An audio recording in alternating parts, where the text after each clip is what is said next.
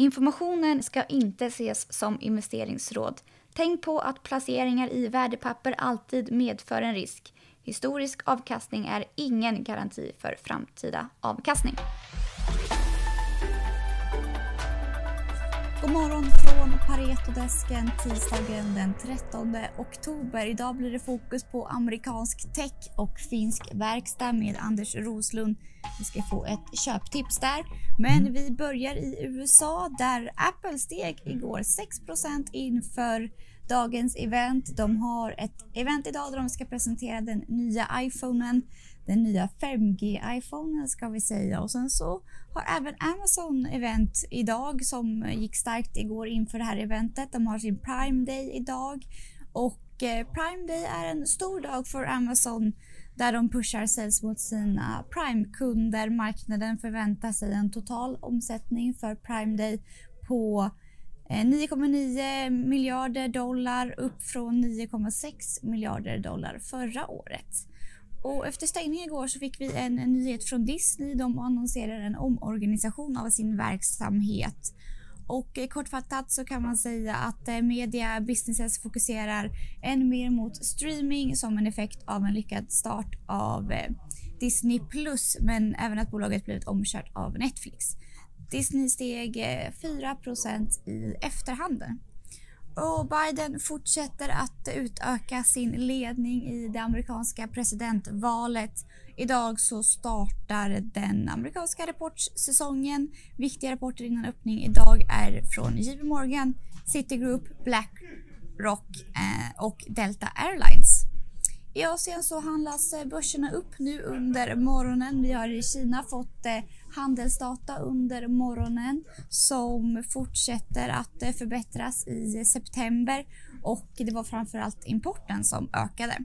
I Sverige väntas börsen öppna kring nollan och här på Pareto har vi både pratat fastigheter, vi pratade ju fastigheter igår med analytiker Fredrik Stensved och igår så, eller idag så lyfter de upp eh, två av våra fyra favoriter, Klöven och Diös. Och som vi pr pratat finsk verkstad, Anders ja. Roslund. Och du höjer Wärtsilä till köp. Ja. Varför ska man köpa det här?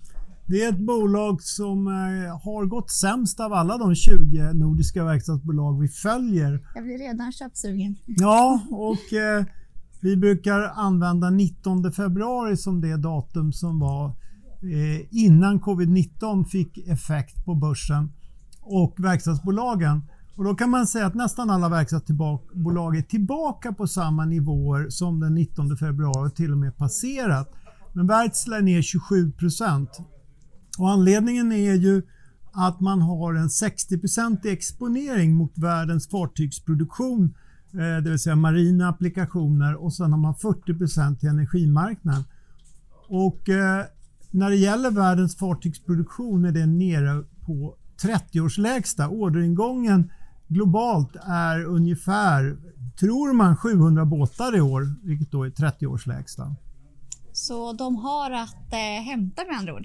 Ja, men då tror vi och eh, också en del andra som börjar vända nu att i takt med att världsekonomin förbättras så kommer vi redan också att behöva beställa flera fartyg och börjar man göra det under 2021 så med viss ledtid så leder det till högre försäljning och orderingång för Wärtsilä och Alfa Laval för den mm. delen 2022. Eh, så det ligger, uppgången ligger liksom några år, ett par år framåt i tiden. Eh, men eftersom vi alltid tittar minst 12 månader framåt så mm. tror vi att det kan vara börja läge att köpa ett utbombat verkstadsbolag som Wärtsilä inte egentligen i första hand för Q3-rapporten för den kommer nog vara dålig. Och där kommer vi se lite marginalpress. Och... Ja, och det är ungefär, de har själv talat om att Q3 kommer att bli ungefär lika dålig som Q2. Och det beror ju på att man har eh, den här svaga orderingången att hantera just nu. Men vi tror att det finns ett vändningsscenario i verkstad, eller i Wärtsilä. Mm.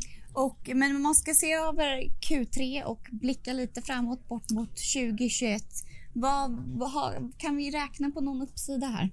Ja, ja, just nu har jag inte gjort någon ändring av målkursen utan det är egentligen bara att kursen har fallit så mycket så att nu ser jag plötsligt att det är en uppsida på 15 procent.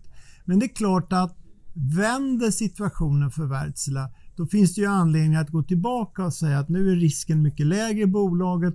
Marknaden har vänt uppåt och då tror jag att man skulle kunna eh, skicka upp den här riktkursen betydligt mer i ett bättre scenario. Mm.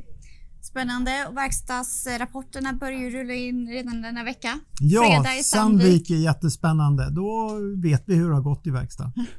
Så vi återkommer om rapport från det på måndag morgon. Får det bli. Tack så mycket Ja. Roslund.